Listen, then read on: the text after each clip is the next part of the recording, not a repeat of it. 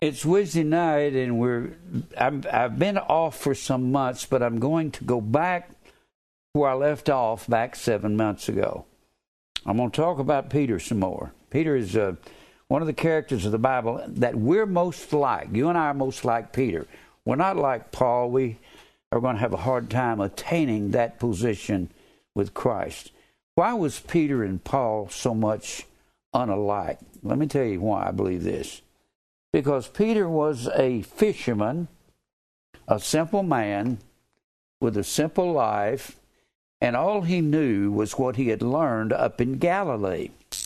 If this is if this is Israel, if that's Israel, shaped something like that, and this is the Mediterranean Sea, and right here in northern Galilee is the Sea of Galilee. They said it was shaped like a womb, and it meant a womb. Then off of the Sea of Galilee flows a, a the river flows all the way down. That is the Jordan River, Sea of Galilee. It flows all the way down to the Dead Sea. Now, the reason it's called the Dead Sea is because it was full of salt. It had the same character as the sea out in Utah, uh, the Salt Sea, and you can sit down in it and float because of the buoyancy of the water. You can just sit in it, but it has no fish in it because it's full of salt and they'd all die. Well, during the time of Jesus, uh, Israel was divided into southern Judah, which was two southern tribes. It was the tribe of Judah and the tribe of Benjamin. Of course, Judah was the fourth son of of Jacob or of Israel. Jacob's name was changed to Israel in the 32nd chapter of Genesis. And then northern Israel was comprised of 10 tribes. 10 tribes, and they were led by the tribe of Ephraim. And Ephraim had the he had the inheritance of Israel. Ephraim was the second born son of Joseph. And you can find the story of Ephraim and his brother Manasseh, who was the firstborn. God did not bless Manasseh. He blessed Ephraim, the secondborn, just like he blessed a lot of the secondborns. Abel was the secondborn. Jacob was the second king of Israel and uh, excuse me, second born, excuse me. David was the second king of Israel. He had all these second borns that had received blessing. Well, Peter was a fisherman. Fisherman on the Sea of Galilee. Now, Galilee, uh, there's another name for all this area up here was called Galilee. Uh, that northern Israel, northern Israel had several titles northern Israel. Northern Israel, after the split and after the death of uh, all these patriarchs, northern Israel was referred to as Israel. So you got to determine where you are in the Bible to know whether Israel is Israel or northern Israel. It, it was also called Samaria. All of these are titles for northern Israel. Samaria. And there were other titles along the way Ephraim or Joseph. Long after Joseph is dead, when God splits the kingdom, you'll see the Bible saying, speaking of Joseph, it's talking about northern Israel. If it says Jacob, Jacob's name was Israel.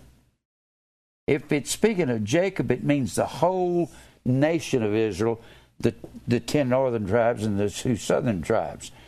But Ephraim received the blessing, he received the inheritance. And it's very important to learn this as you're reading.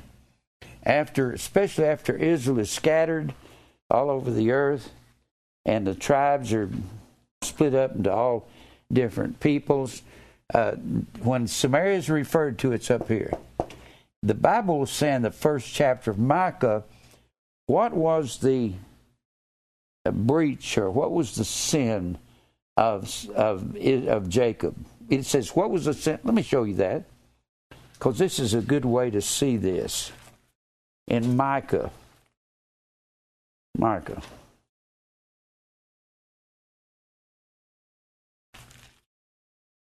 Hosea, Joel, Amos, Obadiah, Jonah, Micah, Nahum. Okay. Back over here, Micah will say, verse 5, for the, what? Chapter. Oh, chapter 1, verse 5.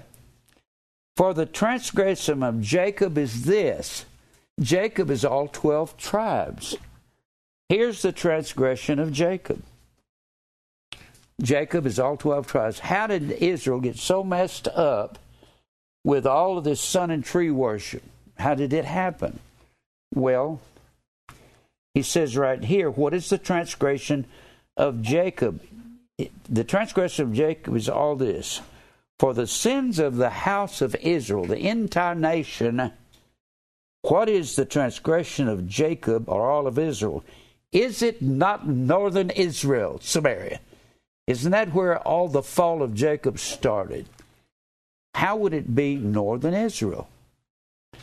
Northern Israel had all these kings, and one of the kings was Ahab, and he got to fooling around. His castle was up here in way in northern Israel around Mount Carmel, way up in northern Israel. Mount Carmel, and right above that was the castle, just across the border was the castle of Ethbaal. And he had a daughter named Jezebel. And and probably at some party one night, uh, Ahab was over here kind of making friends with the people in northern north of Israel, that is the land of Tyre or Sidon. And we call it Lebanon today. Another ancient name for Tyre and Sidon was Phoenicia.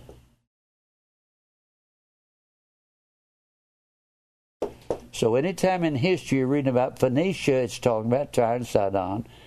And this was one of the centers of sun and tree worship. Sun and tree worship. Where did they get their sun and tree worship? Way over here on the Euphrates River, headed down to the Persian Gulf, was the place called Babylon. So whenever you see the leader of the Babylonian fire and, and tree worship, fire and tree worship, the last great evil, wicked king of Babylon was Belshazzar. And he is compared with Satan himself, with Satan himself in that Isaiah the 14th chapter, Isaiah 14. Belshazzar is called that he's uh, said of himself that he wanted to ascend above the Most High, and uh, Belshazzar was the wicked king of fire worship over here, and uh, the wicked man over here was Ethbaal, and he was the prince of Tyre, and you can find the story of him in Ezekiel. The in Ezekiel the uh, for, uh, 28th chapter. He was the anointed cherub that covereth. And Tyre was a little island right, right off the coast. How did the the man who was trying to conquer all the world at the time that he was uh, here uh, was Alexander the Great. He brought his army in here, and the Bible says in the 28th chapter of Ezekiel that that the prince of Tyre dwelt in the midst of the seas. Well, he was in the middle of the seas because there's no way to get out there. So Alexander the Great built a bridge, a rock bridge out there, and went in there and conquered them. So that's actually historically true. Well, when you get over here in Babylon, you have Lucifer. And Lucifer is not about the devil. It's about Belshazzar was referred to. When you look at the earlier part, I believe it's the fourth verse of that chapter 14, it, or sixth verse, it says that this is a proverb against the king of Babylon. And it's about the fall of Belshazzar. Now, how did we get there? We were talking about Peter was from, during the days of Jesus, Jesus called his apostles. Peter wasn't the first one called. Matthew was called, Andrew was called. Andrew went to Peter and said, We found the Messiah. Evidently, they were looking for him because they knew t- enough time had passed. Peter was up from up here in Galilee. The 11 apostles was from Galilee, this area. Galilee was looked upon as a place of sleaze and slime as far as the Pharisees were concerned. And Nazareth was right up here, just below, just southwest of Galilee. You can see it right here. It's in the land of Zebulun. Nazareth was right here in this area, right here. Jesus moved his headquarters where he was going to work from over here to just the northern Galilean coast at a place called Capernaum, just on the north side. That's why his first converts were these sleazy, low class, low down fishermen. They were looked upon as nothing. See, the Pharisees were the most educated people in Israel. And they had all of their business was down here in southern Judah at the temple in but the temple was not in Judah. The temple was in the land of Benjamin. Look at, do y'all notice this? Here's the land of Benjamin. This is the way Joshua divided it all up when he came in in the book of Joshua. And notice that Jerusalem is not in Judah, it's in the land of Benjamin. Where would the temple be and where would the Ark of the Covenant be? In the temple. This is why, in all probability, that God put Benjamin with Judah to be the southern kingdom. I have my own belief about why Simeon was put down here. I believe it because he was so rebellious that God is going to surround him with Judah and say, We will keep you in check. Because he was a. Simeon was certainly a.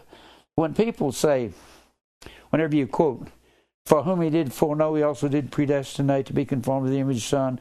And whenever you get into chapter 9 of Romans, uh, when the Bible says, Jacob have I loved, Esau have I hated, and people say, that was talking about nations. What? Are you kidding? There was nobody more wicked in Israel than Simeon. He was conniving and underhanded. He went out to kill uh, his enemies, which his his enemies here in Israel. He don't want to go into the story, but he went out and murdered them, set them up for the kill, and God put a curse upon Simeon in that 49th chapter of Genesis because he was such an underhanded man. Well, down here's the land of Edom. That Edom, Edom comes from Adam, and it means red. So when the Bible says, Esau have I hated, this is the land of Esau. Well, people will come up and say, well, that's talking about nations. Are you kidding? Before Israel became a nation, Simeon involved in all kinds of murder and underhandedness. And before they became a nation, the Bible doesn't say nations have I loved. It says, Jacob have I loved, Esau have I hated, before either one were born, before either one had done any good or evil. Now, let's go back over here. I'm going to look at some of the characteristics of Peter. I want us to go back through something I read before. Peter is very famous for having said some great things in the Bible. Look over here in Matthew 16. Matthew 16. Matthew, the 16th chapter. Peter was very unstable. When God called him, he was uh, he was just a fisherman, not an educated man. You remember we said that they had a different dialect of what they call the Koine language. Koine is the word common. And they had a different dialect in every city state. A city state was like a capital city of an area.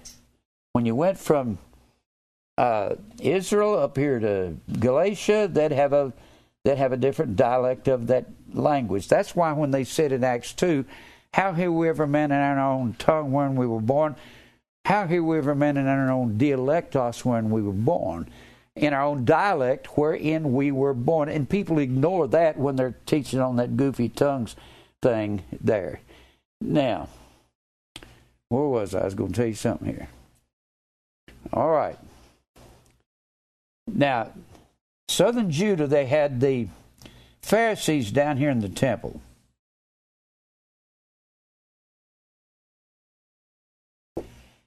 Up here in northern Israel, they had what they called a Samarian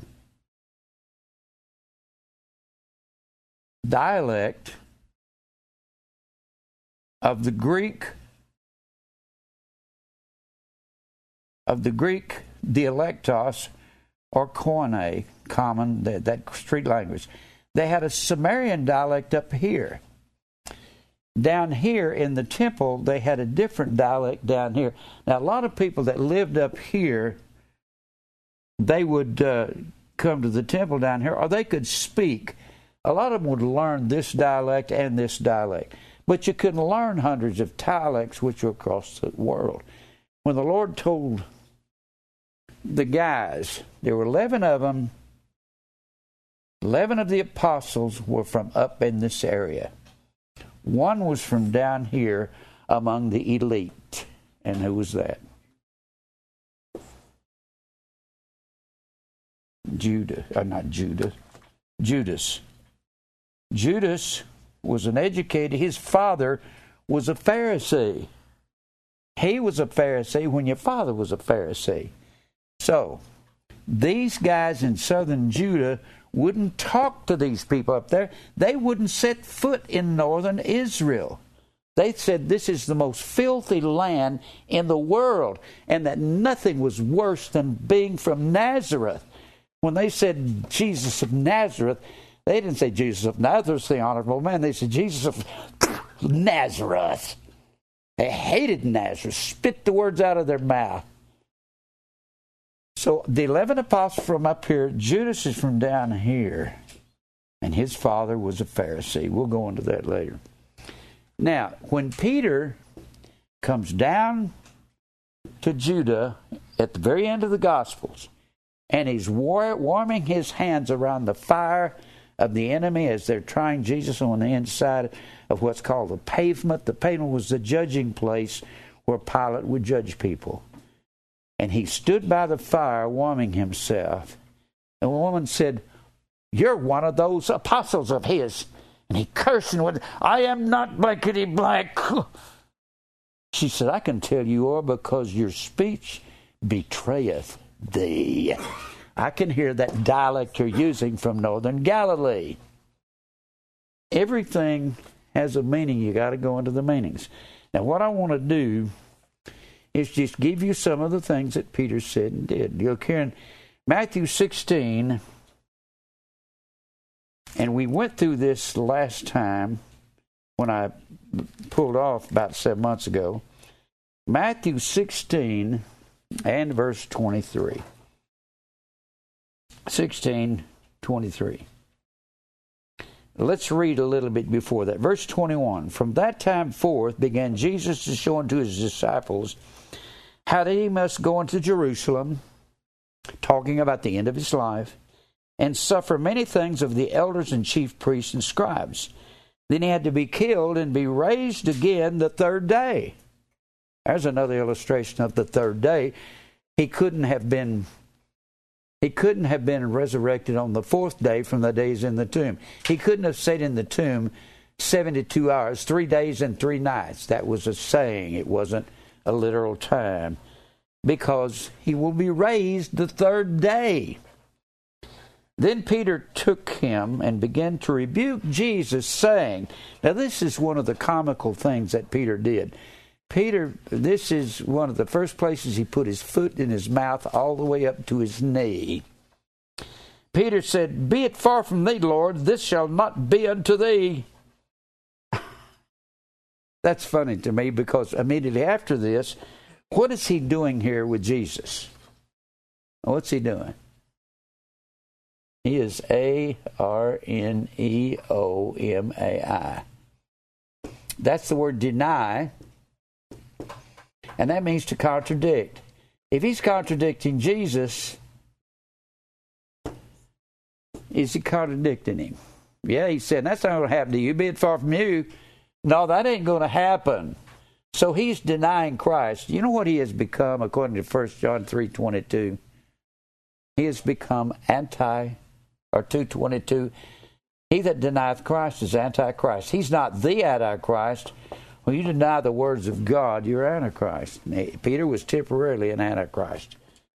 He turned and said unto Peter, Get thee behind me, Satan. It doesn't mean Peter was full of Satan.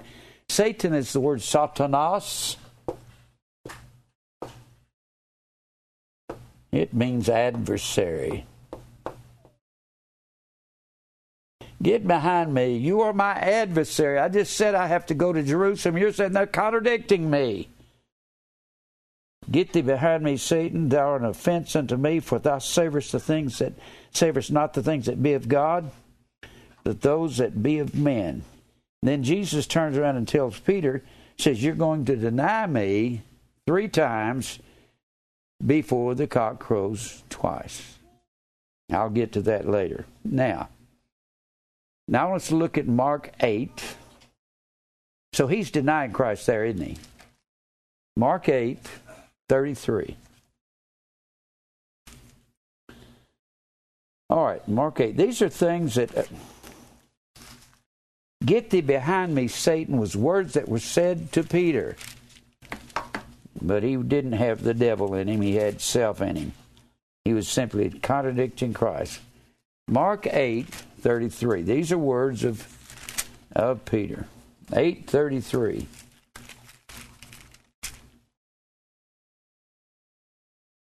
All right.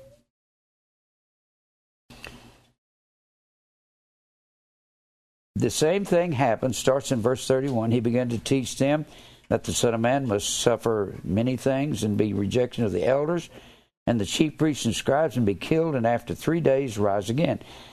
And he spake that saying openly, and Peter took Jesus and rebuked him. I think we've done that too as baby believers, haven't we? Haven't we said, oh, no, no, I don't have to go through these trials. I don't have to go through this tribulation.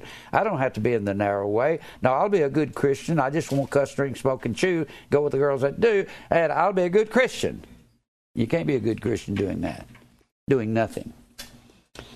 But when he had turned about and looked at his disciples, he rebuked Peter, saying, Get thou get thee behind me, Satan, for thou savorest not the things that be of God, but the things that be of men.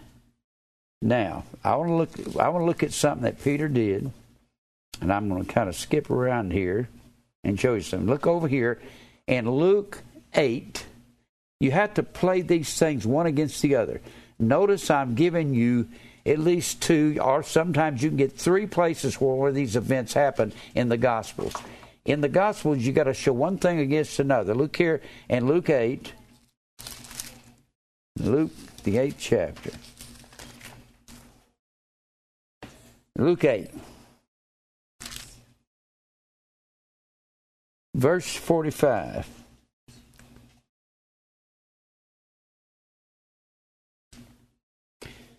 And Jesus said, well, wait a minute, we got to we got to back up before that. And a woman, verse 43, and a woman having an issue, an issue of blood 12 years which had spent all of her living upon physicians trying to be cured, neither could be healed of any, came behind him and touched the border of his garment. What was she thinking? That's a good question.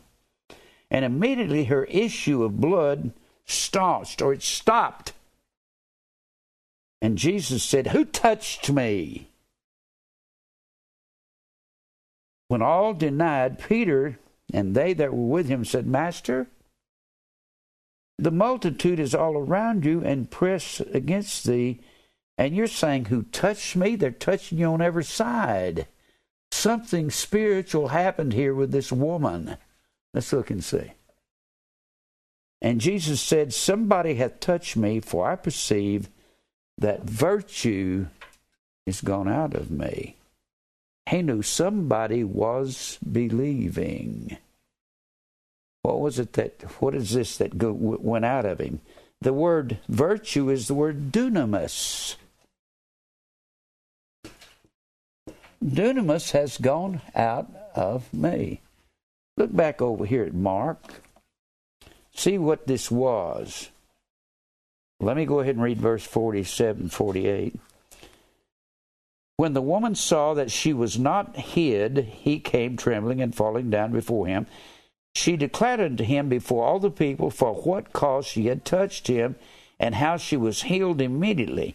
And he said unto her, Daughter, who are our brothers and sisters and our sons and our daughters? It's those who do the will of the Father. Jesus would not have called her daughter if she had been an unbeliever.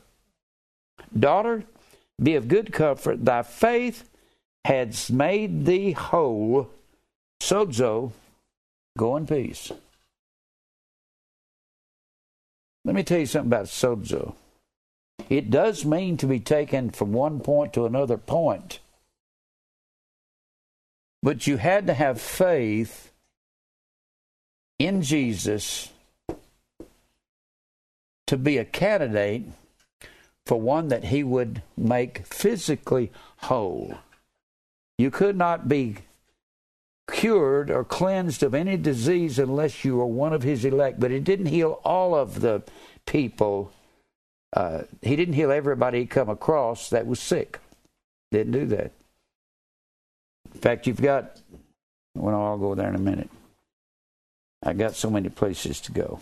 Now, virtue went out of him. You know what went out of him? Belief in the resurrection went out of him. Go over here to Romans, the first chapter. Romans, the first chapter. We've been talking about the gospel and the resurrection on Sunday morning. I want you to look at this real close. Whenever I study, I study like everything is a part of a great mathematical equation, and it is. And this is one of those equations here. I should have taught on this on Sunday morning with these last few Sundays, but I'll go ahead and give it to you now. Paul says in verse 16, verse chapter 1, For I am not ashamed of the gospel of Christ, the gospel. Now, we've already stated that the gospel, the beginning of the gospel was prepare you the way of the Lord. That's what Mark, the first chapter, says prepare the way. And the way is narrow. There's two ways a narrow way and a broad way. Narrow way, few people find the narrow way, and many are going into the broad way that leads to destruction. So the gospel is preparing the way. So Paul is saying, and you have the, the broad way, and that leads to destruction, and many go in that way. Many are going to the broad way, going to hell, meaning only a few people are going the narrow way, and that's the only way to heaven. Narrow is the way that leads to life, and few will find it. Now, that's Matthew 7 13, 14. Now, he says, For I'm not ashamed of the gospel of Christ, for the gospel is the power of God unto salvation. That word power, gospel equals power the word power is the word D U N A M I S. The gospel is the dunamis, the same thing the woman Christ felt go out of him. He felt the gospel go out of him in a sense because that was the dunamis. Now, let me show you another place. It is the power of God unto salvation to everyone that believeth, to the Jew first and all those to the Greek. Go back to Mark 9. Here's a part of this equation. Mark 9.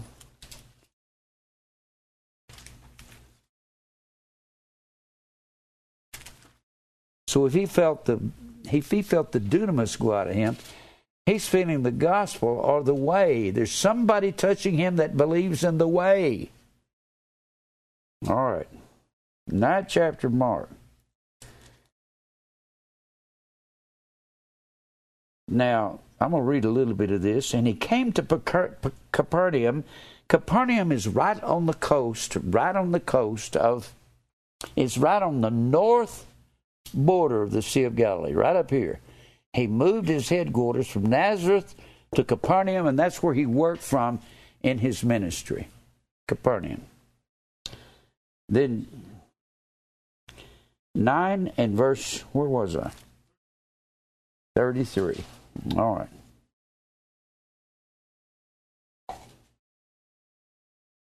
He came to Capernaum, being in the house, he asked them, What was it that you disputed among yourselves by the way? By the road, the highway. That's the word hodos. That's talking about a literal way that they were walking. But they held their peace by the way they had disputed among themselves who is going to be the greatest. And he sat down and called the twelve and saith unto him, If any man desire to be first, the same shall be last of all. Boy, that's a good lesson for us, isn't it? Or you always want to be first. You want the biggest hamburger. You want the biggest cookie. You want you want to be like you want to act like you're four years old adults. I want the biggest and the best. Mary's always cooking, and she'll cook two items. She cooked two pieces of fish today in her that thing she's got that oven cooks it without grease in it and she always looks at it and says this is the biggest and puts it in my plate always she thinks i have to have the biggest i don't care if any man desire to be first, he's going to be last and the servant of all. That's another story in itself, and that's what we're supposed to be. Not first. God says, if you bring yourself in last, I'll lift you up.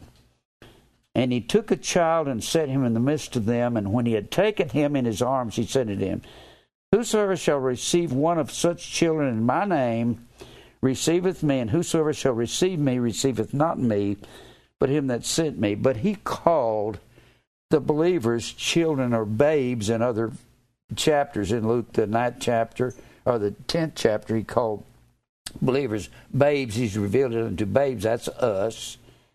And John would say, Oh, little children, these things write unto you that you sin not. If any man sin, we have an advocate with the Father, Jesus Christ the righteous. And he would call God's people children. We're the children. We have to become like the little children. The 18th chapter of Matthew, you cannot be first and be a good Christian. You got to be last. That's why the people that run these races and win the Super Bowl and win the NBA uh, trophy and win the ball the uh, the ball game trophy, they're all first, and they don't care about the loser over there. They shouldn't take the trophy to the loser. They should take it to the man that came in last place.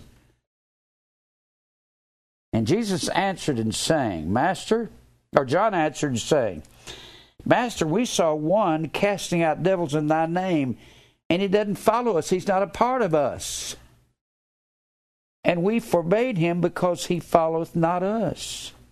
And Jesus said, Forbid him not. For there is no man which can do a miracle in my name that can lightly be, speak evil of me. That word miracle there is the word dunamis. Nobody can preach the gospel, preach the dunamis. He doesn't have to be running with us. He's with us. He's a part of us. If he goes out and says the truth, people that have left here and gotten mad at me I look at the camera and say, if you'll tell the truth, you want to preach the gospel contentiously, that's between you and God. But it matters not, like Paul said, as long as the gospel is preached. So preach the gospel, okay? That's all that matters. Preach the truth. Now, I want us to go over here. We're kind of looking at Peter and the things that he's saying and he's doing. Look over here in Luke. Uh, we've already looked at Luke, the eighth chapter. Luke 8.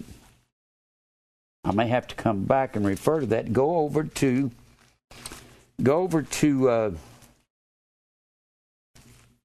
Mark the fifth chapter. Mark five. And this is a sister chapter. You got these sister chapters all through the Gospels. You have to learn to compare one with the other.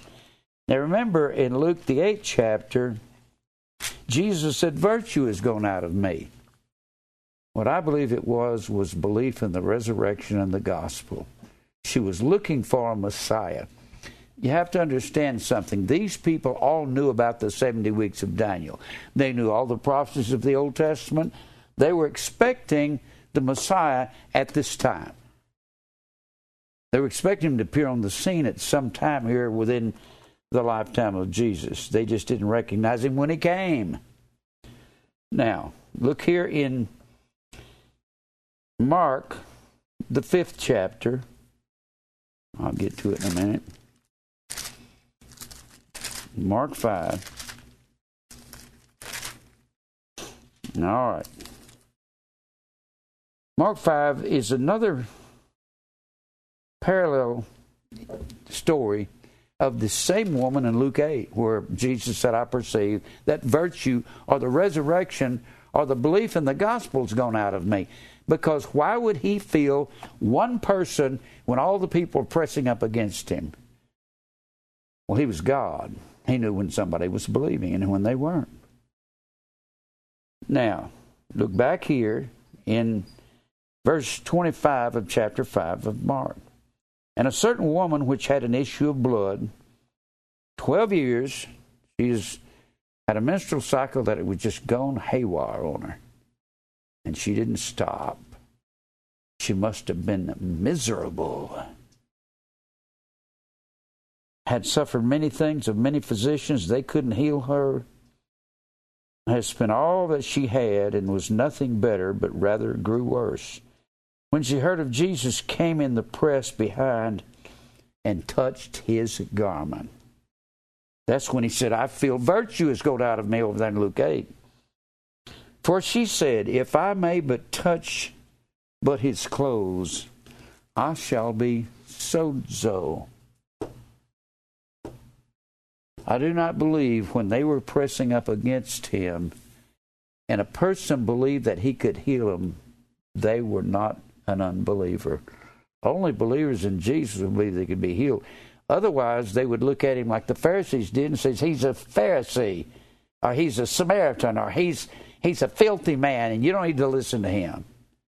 They made all kinds of stories up about him. Let's read the rest of this. She said, If I may touch the clothes, I shall be saved. They were looking for a Messiah. They knew. Why were they looking for a Messiah? Why? Well, because they were being ruled by Rome over here. There's the Buddha, and here's Rome. What's well, a terrible Buddha of Italy, isn't it? I drew it over here because it's far away from Israel. Rome, they're, they're being ruled by Rome. Now, Rome would allow you to have your own rulers. They would allow everybody in the world, they would allow Egypt to have their own rulers. And they would allow people over in Babylon to have their rulers. And you could rule uh, as long as you didn't get out of line. If you got out of line, they would send the legions of Rome to come in and crush you. So they called themselves kings of kings. That's what the Romans called themselves. That's what the Babylonians called themselves. That's what the all the rulers of the world call themselves kings of kings. And when Jesus comes back in that 19th chapter of Revelation, he's got up on his thigh, King of kings and Lord of lords. What he's doing is slapping all these people in the head, saying, I'm the King of kings. Nobody but me. Now that's why they had this attitude. They sang, they knew the Messiah's prophecies of Old Testament were, it was time for the Messiah to be there, and they were all looking for him. And this woman, they wanted to be delivered from this Roman oppression. Here in northern Galilee, in northern Galilee, at one point, uh, look at look at Luke 13 real quick.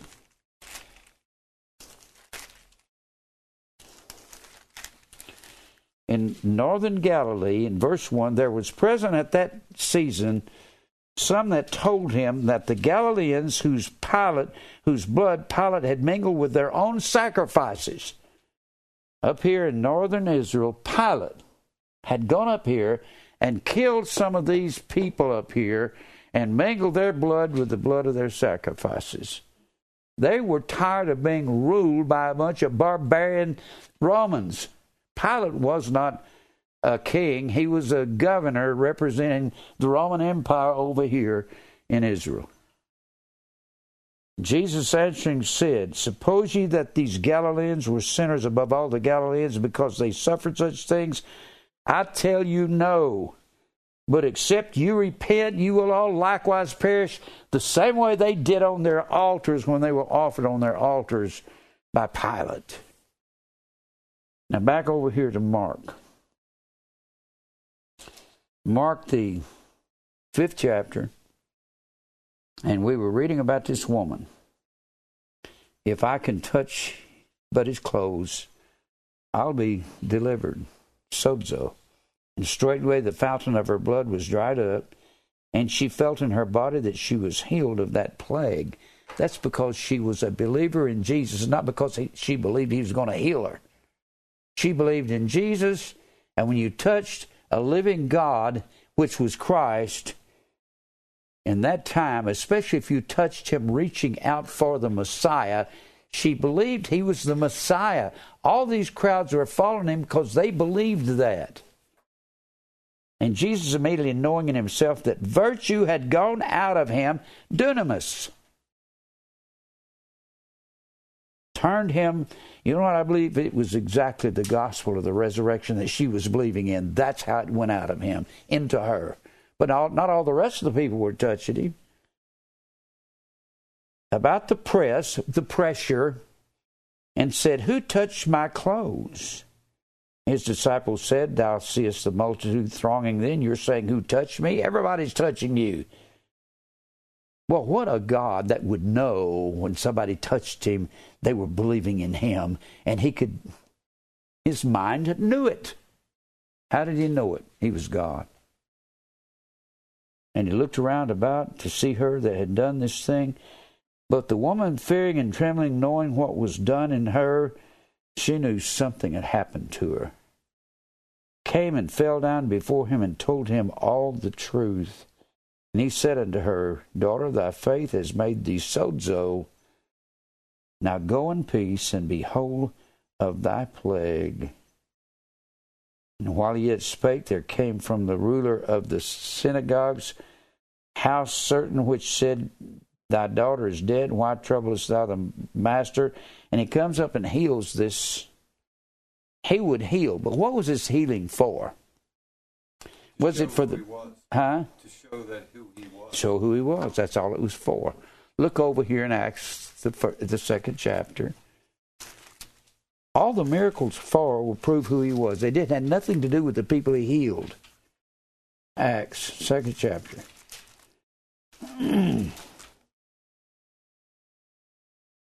Acts 2, All right. Peter's here's Peter again preaching at Pentecost. God must have favored Peter a lot. Jesus must have. He had him preaching to the Jews here at Pentecost and preaching to the Gentiles in Acts 10. Peter actually opened the door and had the keys to the kingdom of heaven, but we have them too. Now, look here at Acts 2. Verse 21 It shall come to pass that whosoever shall call upon the name of the Lord shall be saved. This is, this is a, a phrase that's just saying that, the, that all, the word whosoever is just pos. And it is that this, all that call upon the Lord shall be saved. But in the Old Testament, only the Jews could call upon God. He's the only one that they had the lineage of Adam all the way down through Abraham, Isaac, and Jacob and all of their descendants, the 12 tribes of Israel, could be saved. God blinded the eyes of the Jews. Then, when it gets to in the New Testament, he's whosoever is a reference to the Gentiles. The Gentiles can call upon God and be saved, but they can't call on Him unless they believe in Him. How shall they call on Him whom they've not believed? Then he goes on to say here in verse 22 You men of Israel, hear these words. This is Peter preaching. Jesus of Nazareth, a man approved apodeiknumi, apo, D E I K N U M I. Apodeiknumi means one who is revealed. He's shown, he's being revealed to the world, and he tells you this is how of God among you by miracles. That word miracle is the word dunamis. Through the resurrection, through the dunamis, Jesus is being revealed, and through wonders, teras, T E R A S, T E R A S. It means prodigies. A child prodigy is one that is brilliant. It means through the brilliance of the miracles that he brings about and through signs. semeion. Remember, we talked about semeion? The Jews came seeking a sign there in Matthew, the 16th chapter, and Jesus told the Pharisees, There will be no sign given to you but the sign of the prophet Jonah, that was after three days and three nights. Jonah was in the belly of the fish and he was resurrected the third day. Resurrection will be your only sign, and that is the gospel, and that is the dunamis. From now on, you don't have any signs except that, and people will say, but the Bible says tongues are for signs. Well, that's right. That's over in the 14th chapter of 1 Corinthians. Tongues are for a sign. Look at that real quick, because you've got to tie that with this. God did, he went and said, God did by him in the midst of you as ye yourselves know. So all these were to reveal Christ, and over here in 1 Corinthians, the 14th chapter. But without knowing what Corinth was about and where it was located, you can't even interpret this chapter. Because you do not have in Acts in Acts 2, you've got glossa, foreign languages, and dialectos. You had dialects of the Koine and foreign languages in Acts 2, but in 1 Corinthians 14, all you have is glossa. Why foreign languages only? Because Corinth was on the was right in the center of the world. You can put a Corinth right here. There's a little land bridge there that goes down here to this little hand like things down here that and uh, and Corinth was the center of the world and all the ships went through there and all the tradesmen came through there and they all speaking different glossa and God says, I don't want anybody coming in to the church here at Corinth where it's not interpreted. I would rather hear five words in a language to be understood than 10,000 words in an unknown gloss of foreign language. It has nothing to do with Pentecostalism. It has to do with where they were located. And then he says over here in 1 Corinthians 14. 1 Corinthians 14, I'm looking at the wrong thing. Here it is. And he says here, this will reveal something about Acts 2. In the law it is written, with men of other tongues, in verse 21, with men of other glossa and other lips will I speak unto this people, Israel, Israel, and for all this they will not hear me. That is in the 28th chapter of Isaiah. Look at that real quick. Isaiah 28 chapter.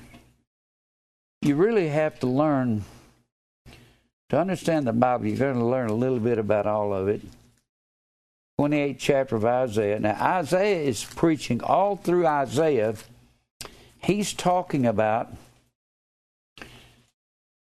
Well, let me get this straight with you. Isaiah is preaching about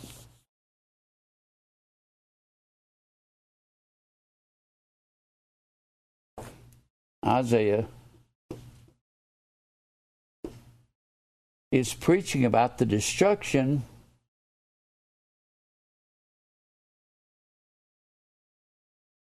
of northern Israel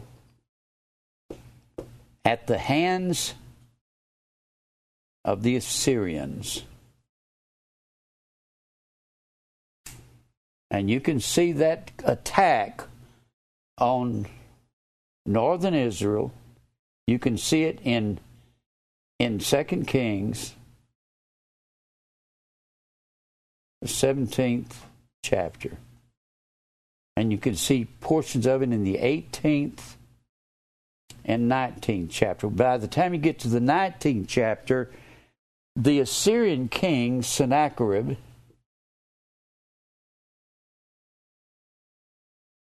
when he comes down to attack northern Israel, after he gets through destroying northern Israel, he says, I'm going to go on down and I'm going to attack southern Judah. And God says, You think you are. I ain't going to put up with that. Because it's not time for southern Judah to fall. They haven't completely gotten off in all this Baal and Grove worship totally. So God puts a stop to Sennacherib and Shalmaneser.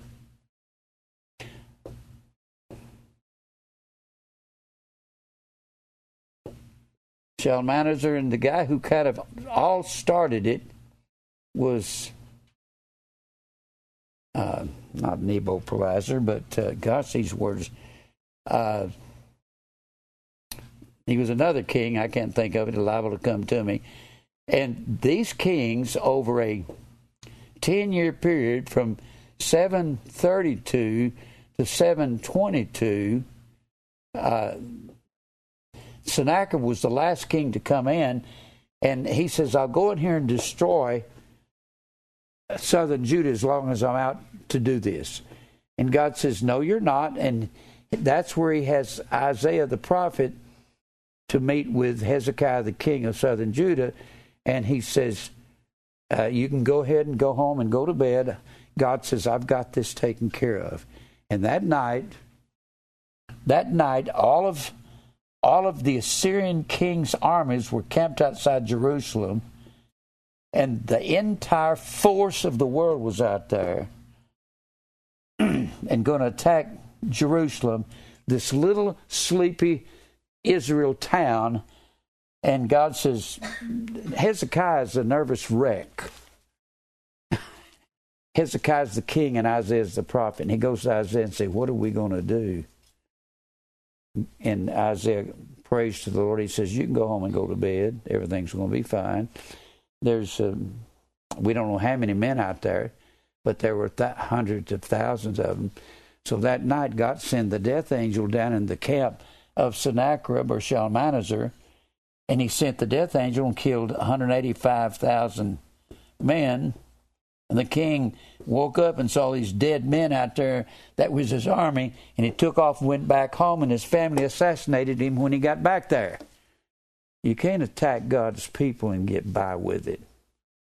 Now, he says here, I want to show you this quickly because this is important.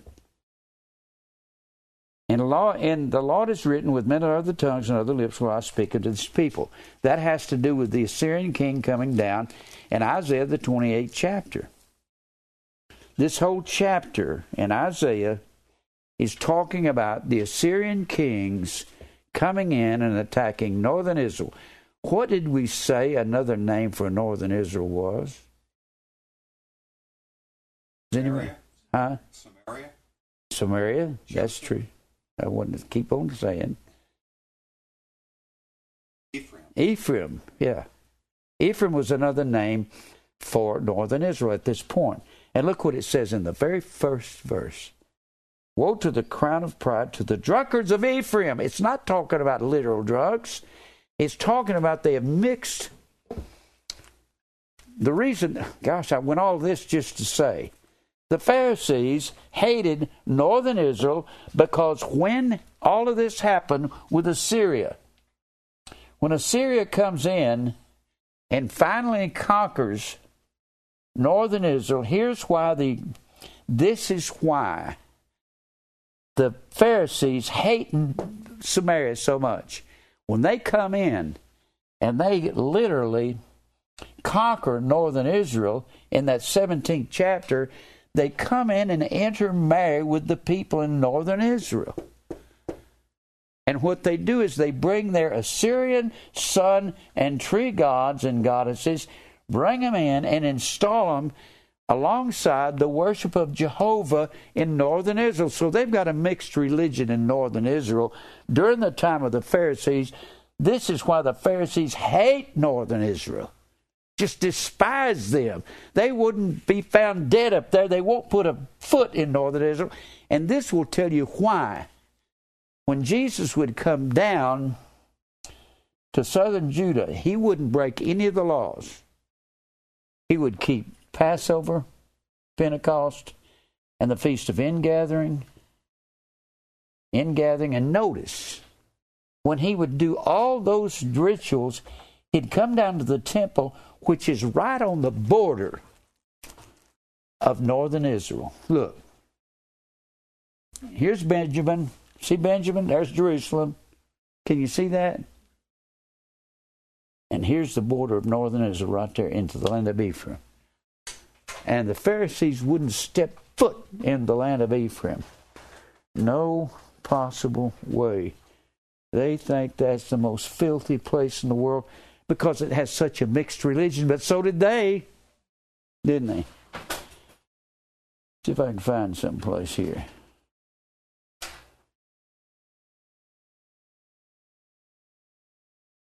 Here's the land of, there's Ephraim here. Jerusalem is right here.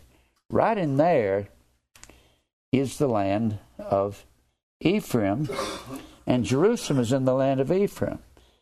You leave Jerusalem. When Jesus would be down here at the feasts, stirring up the Pharisees, correcting them, calling them down, all he had to do was step. The crowd was so heavy. The writer of the compendium says there could have been 12 million people there during any of these feasts. Where were they staying? That was just a little bitty town. You could go outside Jerusalem and see them for miles, tents. And they'd come here from all over the world. And it was so crowded, they say in the compendia, these were devout men, Jews from every nation under heaven, because they were given those laws in Exodus, the 23rd chapter, that all the males had to come back. So is Jesus going to break that law? Not on your life, he's not. Who is manipulating the minds of these people to stay out of his way? I think that was God, wasn't it? So they stayed out of his way, and when he comes to Jerusalem to these feasts, all he does is have to walk, I don't know, a mile or two to be back in the land of Ephraim, in Samaritan area, where the Pharisees would not step foot.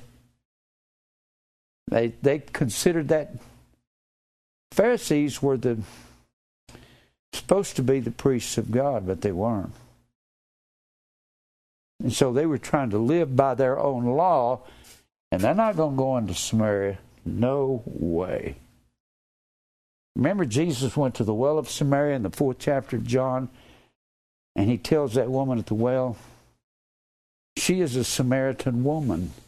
You didn't talk to a Samaritan when you were from southern Judah. That was like that's like being down in the depths of uh, of uh, Mississippi in the fifties and top stopping talking to a black woman. You didn't do that. Which that's disgusting, but that's what they that's what it was like. You didn't talk to that, and he looked at that woman and said, I'll give you living water. He was at the well of Jacob, and the well of Jacob was a deep well in northern Israel. And they called living water all that flowing water underground in those underground rivers, and it was cold water. They knew that's where they could get a cup of cold water. That's why if you give a person a cup of cold water, you'll not lose your reward. There in that last verse of the 10th chapter of Matthew. Well, if you give them a cup of cold water, you're giving them living water. But it wasn't talking about literal living water out of a mountain stream, out of one of them undergrounds. Jesus told her, I'll give you living water and you'll never thirst again. She said, How can you give me living water? The well is very deep, and I noticed you didn't bring any rope or anything to draw with. He said, I'm not talking about that. I'm talking about spiritual water. And he said to her, you worship you know not what, because half of your worship is Assyrian and half is from Israel, and you got this mixed up religion. That's what you got in the churches today, Baptist and Pentecostal. Got a mixed religion. He said, You don't even know what you're worshiping. The time will come you'll worship God in spirit and in truth, and it won't be all these rituals that you've been performing. Now, where was I? All right in this 20, we're talking about that verse. And the law is written with men of other tongues and other lips will I speak unto this people. It is referenced from the 28th chapter of, of uh, Isaiah. Woe to the crown of pride, to the drunkards of northern Israel who have mixed their religion with the Assyrians. That's why the Pharisees hated them so. It was like it was their fault even though it happened hundreds of years before, whose glorious beauty is a fading fire, which are on the head of the fat valleys, and them that overcome with wine. Behold, the Lord hath a mighty and strong one, which are which which as a tempest of hail and destroying storm, as a flood of mighty waters overflowing, shall cast down the earth with the the hand. It's talking about the attacking of northern Israel by the Assyrians, because he goes on to say that later on. In fact, if you look at Isaiah, Isaiah 8 and 7, it'll tell you about this. Isaiah 8 and 7. 8 and 7, talking about flooding waters like it's talking about what overflowing waters as of a flood is talking about that, how God's going to destroy Israel, and the flood will not be waters, it will be the Assyrians attacking. And over here in, in Isaiah 8 and 7. Now therefore, behold, the Lord bringeth upon Israel the waters of a river strong and many, even the king of Assyria. So he's not talking about a flood of waters, he's talking about a flood of armies. It'll be the Assyrians. So we've established that the 28th chapter of in Isaiah, the whole book is talking about God destroying northern Israel and the Gentiles being called his people by another name, if you can keep a hold of that. Then he says, The crown of pride, the drunkards of Ephraim, spiritual drunkards, shall be trodden under feet by the Assyrians. And then they'll intermarry their religion in with northern Israel. And later on, hundreds of years later, the Pharisees are going to hate northern Israel for that. That's why they hated Jesus. That's all this goes together. That's why they called Jesus a Samaritan because he was raised in Nazareth. That they didn't know he was born in Judea in Bethlehem, and Jesus is not going to explain it to them either. And the glorious beauty which is the head of the fat valley shall be a fading flower. He's talking about the riches of northern Israel and all of its crops. It's going to become a fading flower. And as the hasty fruit before the summer, which when he that looketh upon it seeth while it is yet in his hand, he eateth it up before the fruit is ripe. Is what he's saying. In that day shall the Lord of hosts be for a glory of crown of glory and for a diadem of beauty unto the residue of his people. Notice his people, possessive, and for a spirit of judgment to him that sitteth in judgment, for strength and them that turn the battle to the gate. But they also have erred through wine and through strong drink out, are out of the way.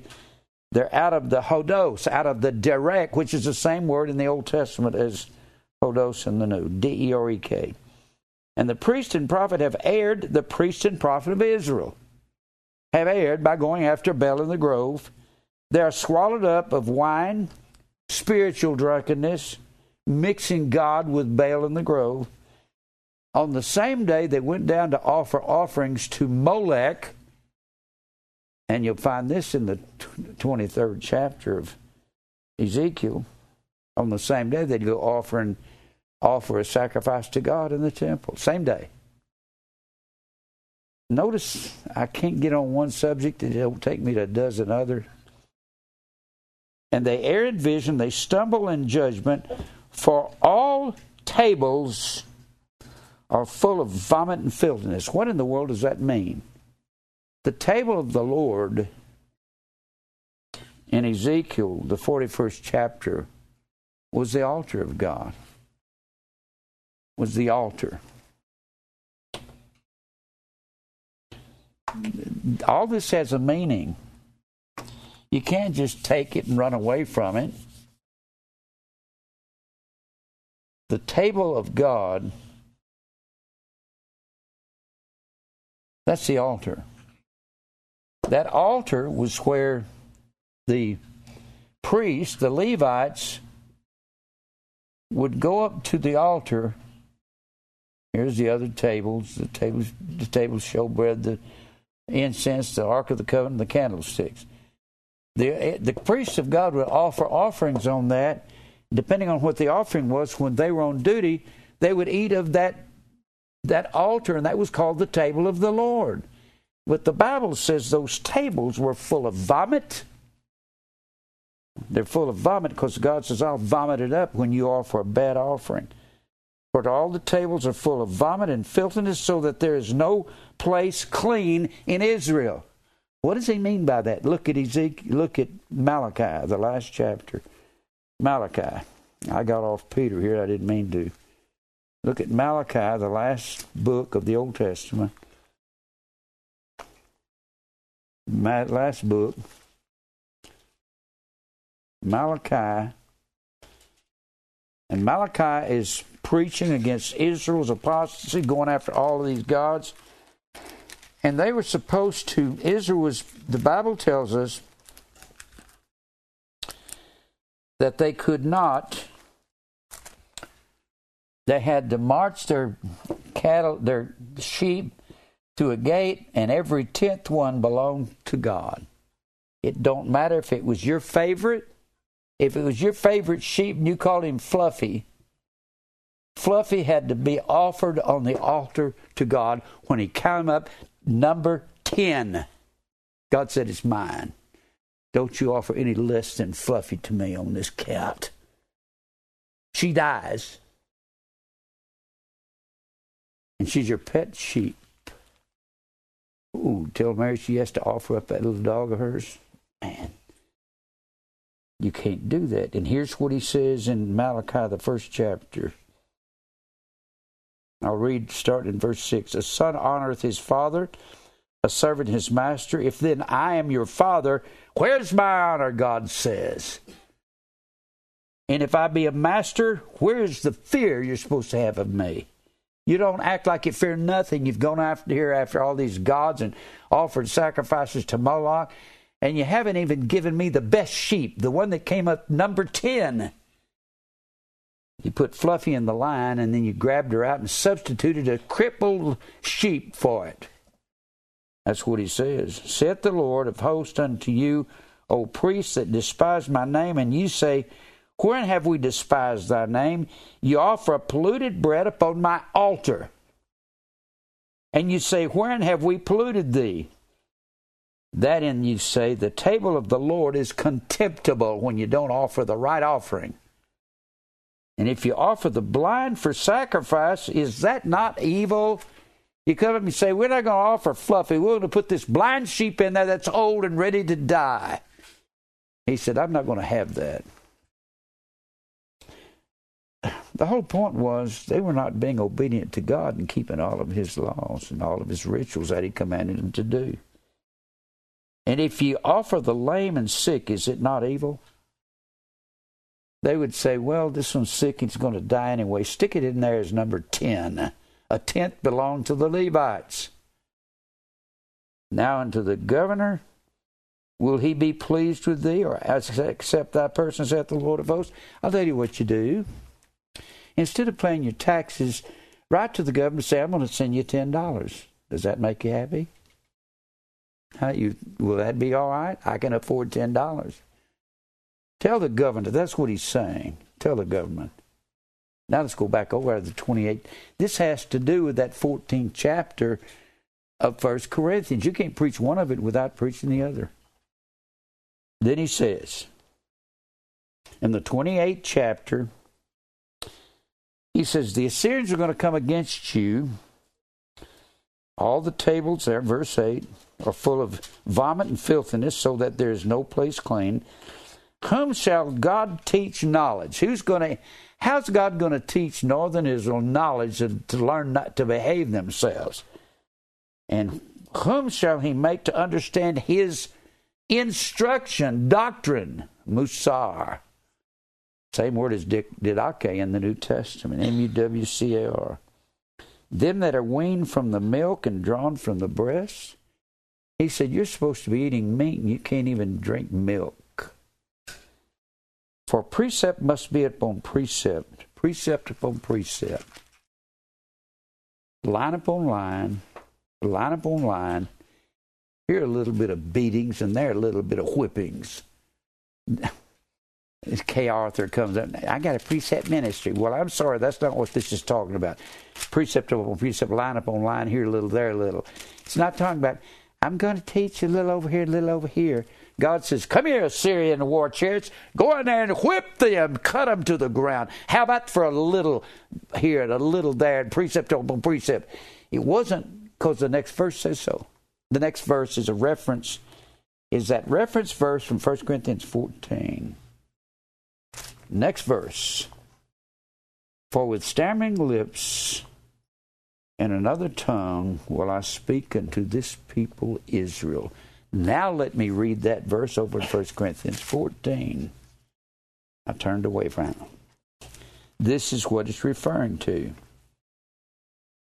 In the law it is written, Isaiah is in the law. In the law it is written, with men of other tongues with other glossa uh, and other lips will I speak unto this people, yet for all that they will not hear me. What does he say over there in the 28th chapter of, of Isaiah?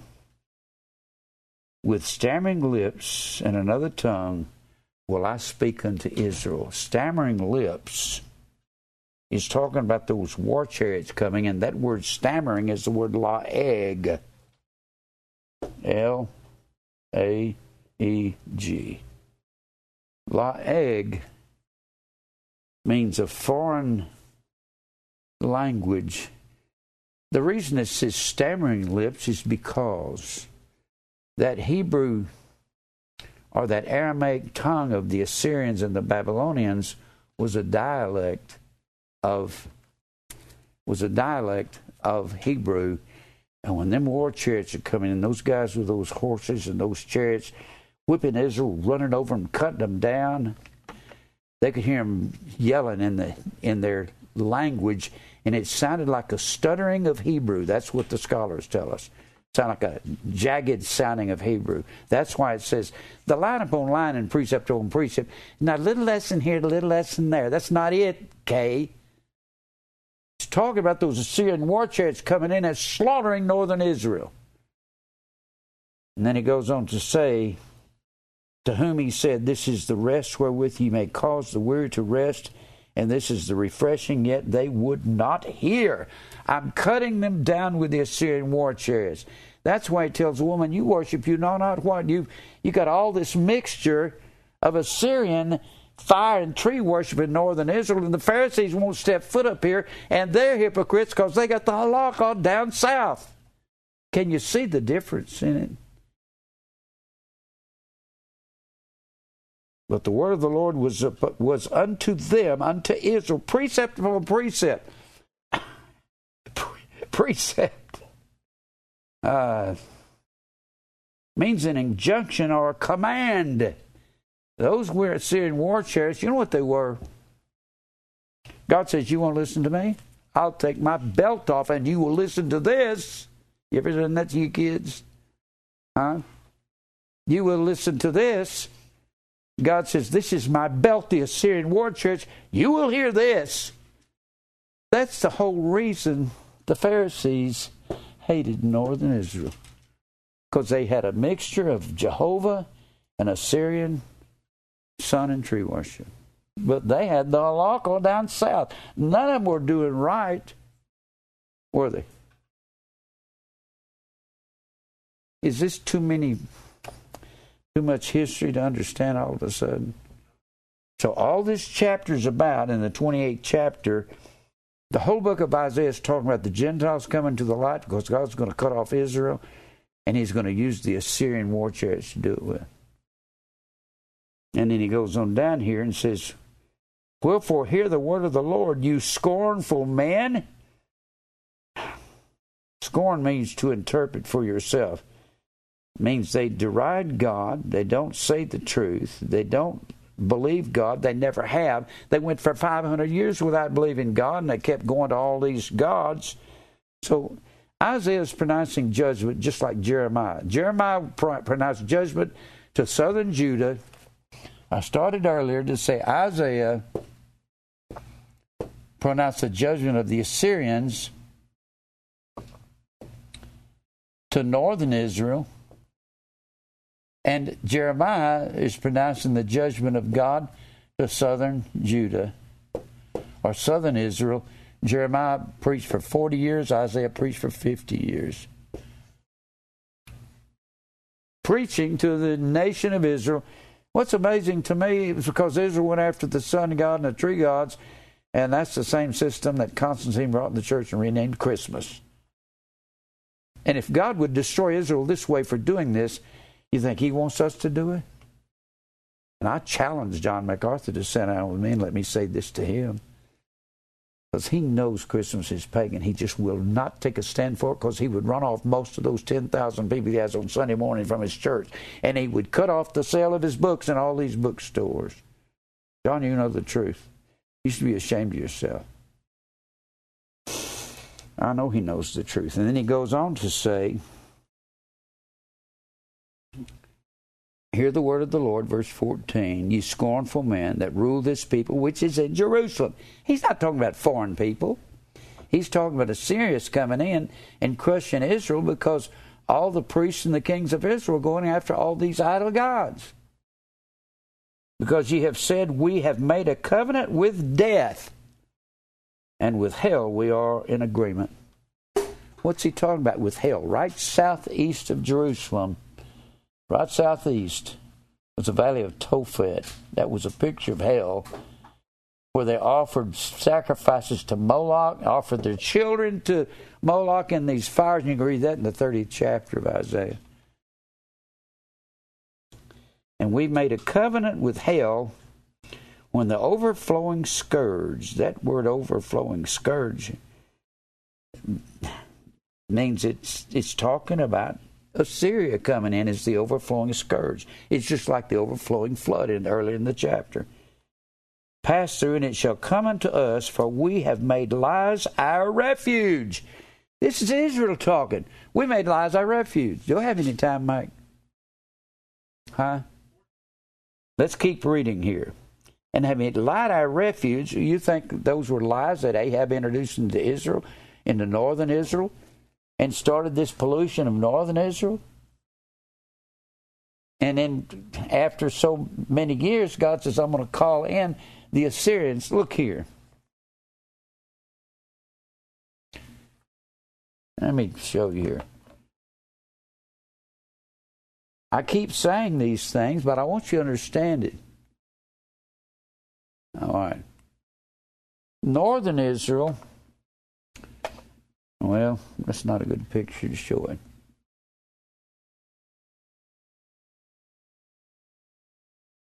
if I can find it find one. Let me just put it like this The Tigris River runs up in northern Iraq. The Euphrates runs in southern Iraq. They meet about 100 miles north of the Persian Gulf. The capital of Assyria, which read all up in here, this was the Armenia up here. That was that was Assyria and southern Judah was all down here, or southern, not Judah, but southern Babylon was all down in here. They were basically the same system. But northern Israel was carried away captive by the Assyrian Empire, which the the capital city was a place that we call Baghdad, or it was called Nineveh back then. That's why Jonah went and preached to Nineveh. It was about the Assyrian just corruption. Reason Jonah got angry because God didn't destroy Assyria because they were a bunch of barbarian heathens. He probably had many friends and family that were slaughtered and killed by him. Remember, the, the Assyrians were the Caucasians. Caucasians got nothing, nothing in their past to be proud of. Nothing. And so was the southern Babylonians. They were Caucasians. The Caucasus Mountains run between the Caspian Sea and the Black Sea. They were the same thing as Gog. Don't have time to go there. Now, let's read the rest of this. In this, so he said, We made a covenant with hell or with Moloch. And uh, verse 16, Therefore, thus saith the Lord, Behold, I lay in Zion for a foundation, a stone, a tried stone, precious cornerstone, a sure foundation, he that believes upon him, and that cornerstone is Christ, shall not make haste or worry or hurry or try to outrun the Assyrians. You'll just leave everything alone and settle down. Judgment also will I lay to the line and righteousness to the plummet. A plummet was a plumb line. God says, I will measure out what is righteous and what is not with my plummet. And the hail shall sweep away the refuge of lies. All this is very figurative language. And the water shall overflow the hiding place if anyone tries to hide from the Assyrians. You're not going to get away from them. It's amazing how God speaks in this idiomatic language, but He does and your covenant with death shall be disannulled. I will stop that. And are your agreement with hell and will not stand when the overflowing scourge, and that is the Assyrians, shall pass through, then you shall be trodden down with this overflowing scourge of Syria. And those kings won't pity you at all. If anyone was barbaric, it was the Assyrian Caucasian hordes before them were the Scythians, and they were just unbelievably barbaric. They killed with every kind of method and torture you can think of. The Scythians wouldn't put up with nothing from nobody. They predated the Assyrians. The Assyrians invented all of these American Indian ways of torture, burying a man up to his neck in the desert and pouring honey over the top of his head and then putting fire ants on him, let him sting him to death. They invented the scalping. They invented putting a man out in the desert and stretching a wet rawhide over his neck and walk away from him until it dried and it strangled him slowly. The Assyrians were Caucasians. I kept saying the last Assyrian to destroy Israel was a man named Adolf Hitler. Was the last man to to destroy the Jews. He killed six uh, six, uh, six million of them. From the time that it goeth forth, it shall take you for morning by morning. It shall pass over by day and night, and it shall be a vexation only to understand the report or whatever it's heard. For the well, I, I got so much more to read here. I'm not going to read all this. I'm going to go back over here to those verses in 1 Corinthians 14. Then he says, With men of other tongues and other lips will I speak unto this people. That's a direct reference to the Assyrians coming in and they would not hear. They didn't hear any of the chastisement from God. When the Babylonian kings came in, when they were slaughtered and carried off into captivity in every system. And he says in verse 22 of chapter 14 of 1 Corinthians, Wherefore tongues are for a sign, not to them that believe, but to them that believe not. Tongues are a semeion.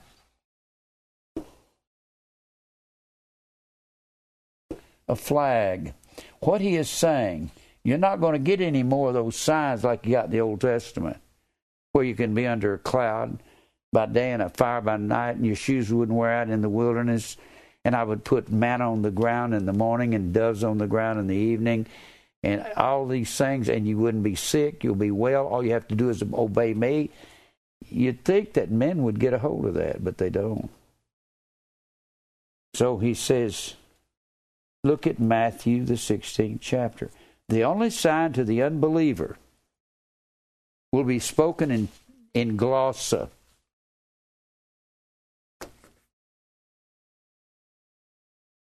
Sign or semeion.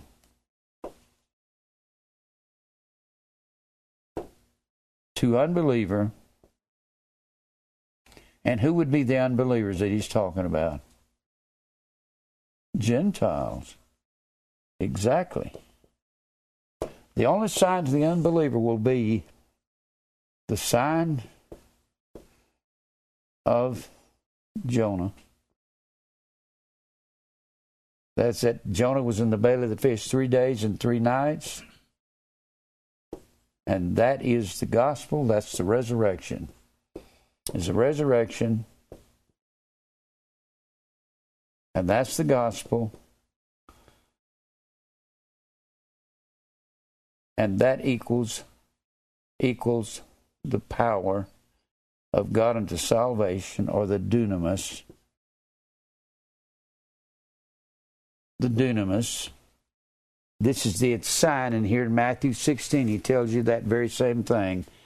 Matthew 16.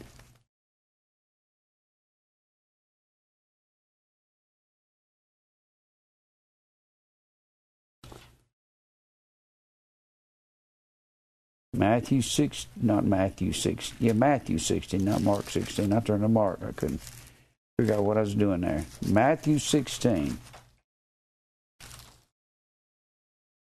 And you have to look at these words real close to know what he's talking about. The Pharisees also with the Sadducees came tempting Jesus. They wasn't asking him information, they were trying to get him to trick him. Desired him that he would show them a semeion. Now remember, Jesus was verified by semeion, by Dunamis, there in Acts 2.22. And he answered and said unto them, Would his evening, you Pharisees and Sadducees, know it will be fair weather, for the sky is red. And in the morning it will be foul weather today, for the sky is red and lowering. Oh, you hypocrites! You're lying. Hypocrite was a actor on assumed character, and they're acting in front of him like they're interested in something. He said, Oh, you lying hypocrites, you discern the face of the sky, but can you not discern the signs of the times? A wicked and adulterous generation seeks after a sign, but there shall no sign be given it unto them but the sign of the prophet Jonah. He was in the belly of the fish three days and three nights, and then resurrection, wasn't he? It's that simple. And what so the only sign to the unbelieving Gentiles be the resurrection, and that's what the tongues are for. And in the tongues are for a sign. When tongues were used, they would get the sign to the Gentiles. Peter said, This is that which is spoken of by the prophet Jonah, that in the latter days the Lord will pour out of his Spirit on all flesh, the Gentiles, the red, yellow, white, black, and brown flesh. That he will come and he'll speak to the Gentile, and when he speaks in the tongues, when all these people come back to Jerusalem, all these Gent- all these Jews from all over the world, they're going to get this message from Peter, and what Peter preached at Pentecost was the resurrection or the gospel. Let's go back over there to Acts, the second chapter. We're not going to look at the tongues again, but we're going to look at what Peter was saying. So, what he's saying, he's going to preach to these Jews that's from every nation under heaven. And when they leave to go back home, they've been scattered all over the world for 500 years. When they go back home, every one of these Jews are going to take this message back in their own dialect wherein they were born, their own tongue. When they go back, they're going to preach to these people in they're going to preach to people wherever they come from in their dialect because that's what they're going to hear preacher preach Peter preach in in uh, gosh, I don't have time to preach all this. I don't have any time.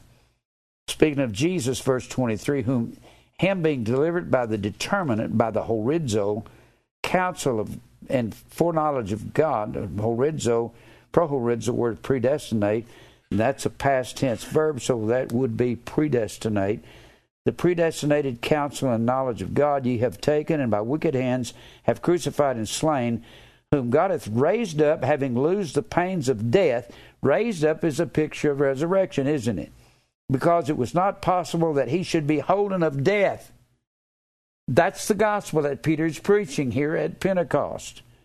For David speaketh concerning him, I foresaw the law, foresaw the Lord always before my face, for he is on my right hand, that I should not be moved. Therefore did my heart rejoice, and my tongue was glad. Moreover, also my flesh shall rest in hope, because thou wilt not leave my soul in hell. That word over there in the Old Testament, that's quoted from Psalm 16 and 10. You will not leave my soul in the grave neither wilt thou suffer thine Holy One, Christ, to see corruption. That's the resurrection. That's the gospel that preached. And Peter's preaching in, and they're hearing in their own dialect when they were born. The whole purpose of these dialects and tongues is all these Jews will take the message back to the Gentiles. I'm out of time. Thou hast made known to me the ways of life, and there will make me the full joy with thy countenance. And he goes on, talks about about the resurrection down through here. So when he's preaching in these and dialects, he's preaching the gospel for the benefit of the Gentiles. And I'm out of time. Let's pray. I'll get some more back to Peter next week. We want to. He was such an important figure in in uh, establishment of Christianity. Let's pray. Father, thank you for truth. Lord, help us in all that we do. Give us health and courage to keep preaching this message. Give me health. Give me an understanding about how to look after my health. Help the church. Reach out and touch each one of them. Make them strong in the faith mature us in your faith. We'll praise you for everything. In Christ's name, amen. Fight our battles for us. We're just getting started on Peter. You. It's tomorrow your last day. So you don't have to go to school. You're out of school? Yeah. You are. When you get to go back? A long time away. Huh? You what? A long time away. What Was it about four, about eight weeks? Huh? Two months. About how long? Two months. Two months. I used to be off for three months when I was young. Of course, we didn't have any break in the middle of winter either. You know what I'm talking about? Break in the middle of winter. We didn't have that. We got off for three months in the summer. We had to go to school all year long. And how's maybe as they have now, it seems like, like Thanksgiving. Are you memorizing everything that I'm saying? Huh? You're not memorizing it? The, the lesson uh, Sunday is 37. Lesson Sunday is 37. Tell I gotta get to 85. I'm just messing with You you. well, tell me something else. What you learned today? Give You don't like to joke around with me. Yeah. There you go. Thank you. You want me to open that for you? Because he preaches. What does he preach? You want me to open it? Here you go. Here you go. Don't turn away. You want one Glad to see you. Missed Want you. one of these? You do? Okay. Watermelon. Watermelon. Really? Give her one. started anything, but I bought one anyway. Take one of this. You love her. Now go clean up your mess, Rose, Abby. I already cleaned it up. Battery, No, you did. Those clean things up are all. all. Batteries the, uh, Don't clean up What is the, uh, storage. what is the difference between, uh, the, the mass, I didn't do it, my sister took it off. the mass Full of fast. You know, I had to wait till the spring. Um, I'd like somebody to you, uh, trash bag, small trash bags that we use. your servant I is to fill run. them. Or, uh, They'll let you I have think the that one bag back. A basket is a substitute. It's just one who's I told acting Mike, Mike told me to tell king. you. But when you get out of the way of wrong, Yeah, but they're in charge, but. well, it's like when here in uh, On my shopping friends. on the Assyrian king, one of the goes back Egypt without the permission of Rome. Yeah, thanks. One On buck. my The shopping Rome friends. sent a There's some thin ones in there. Oh, the island Oh, of start.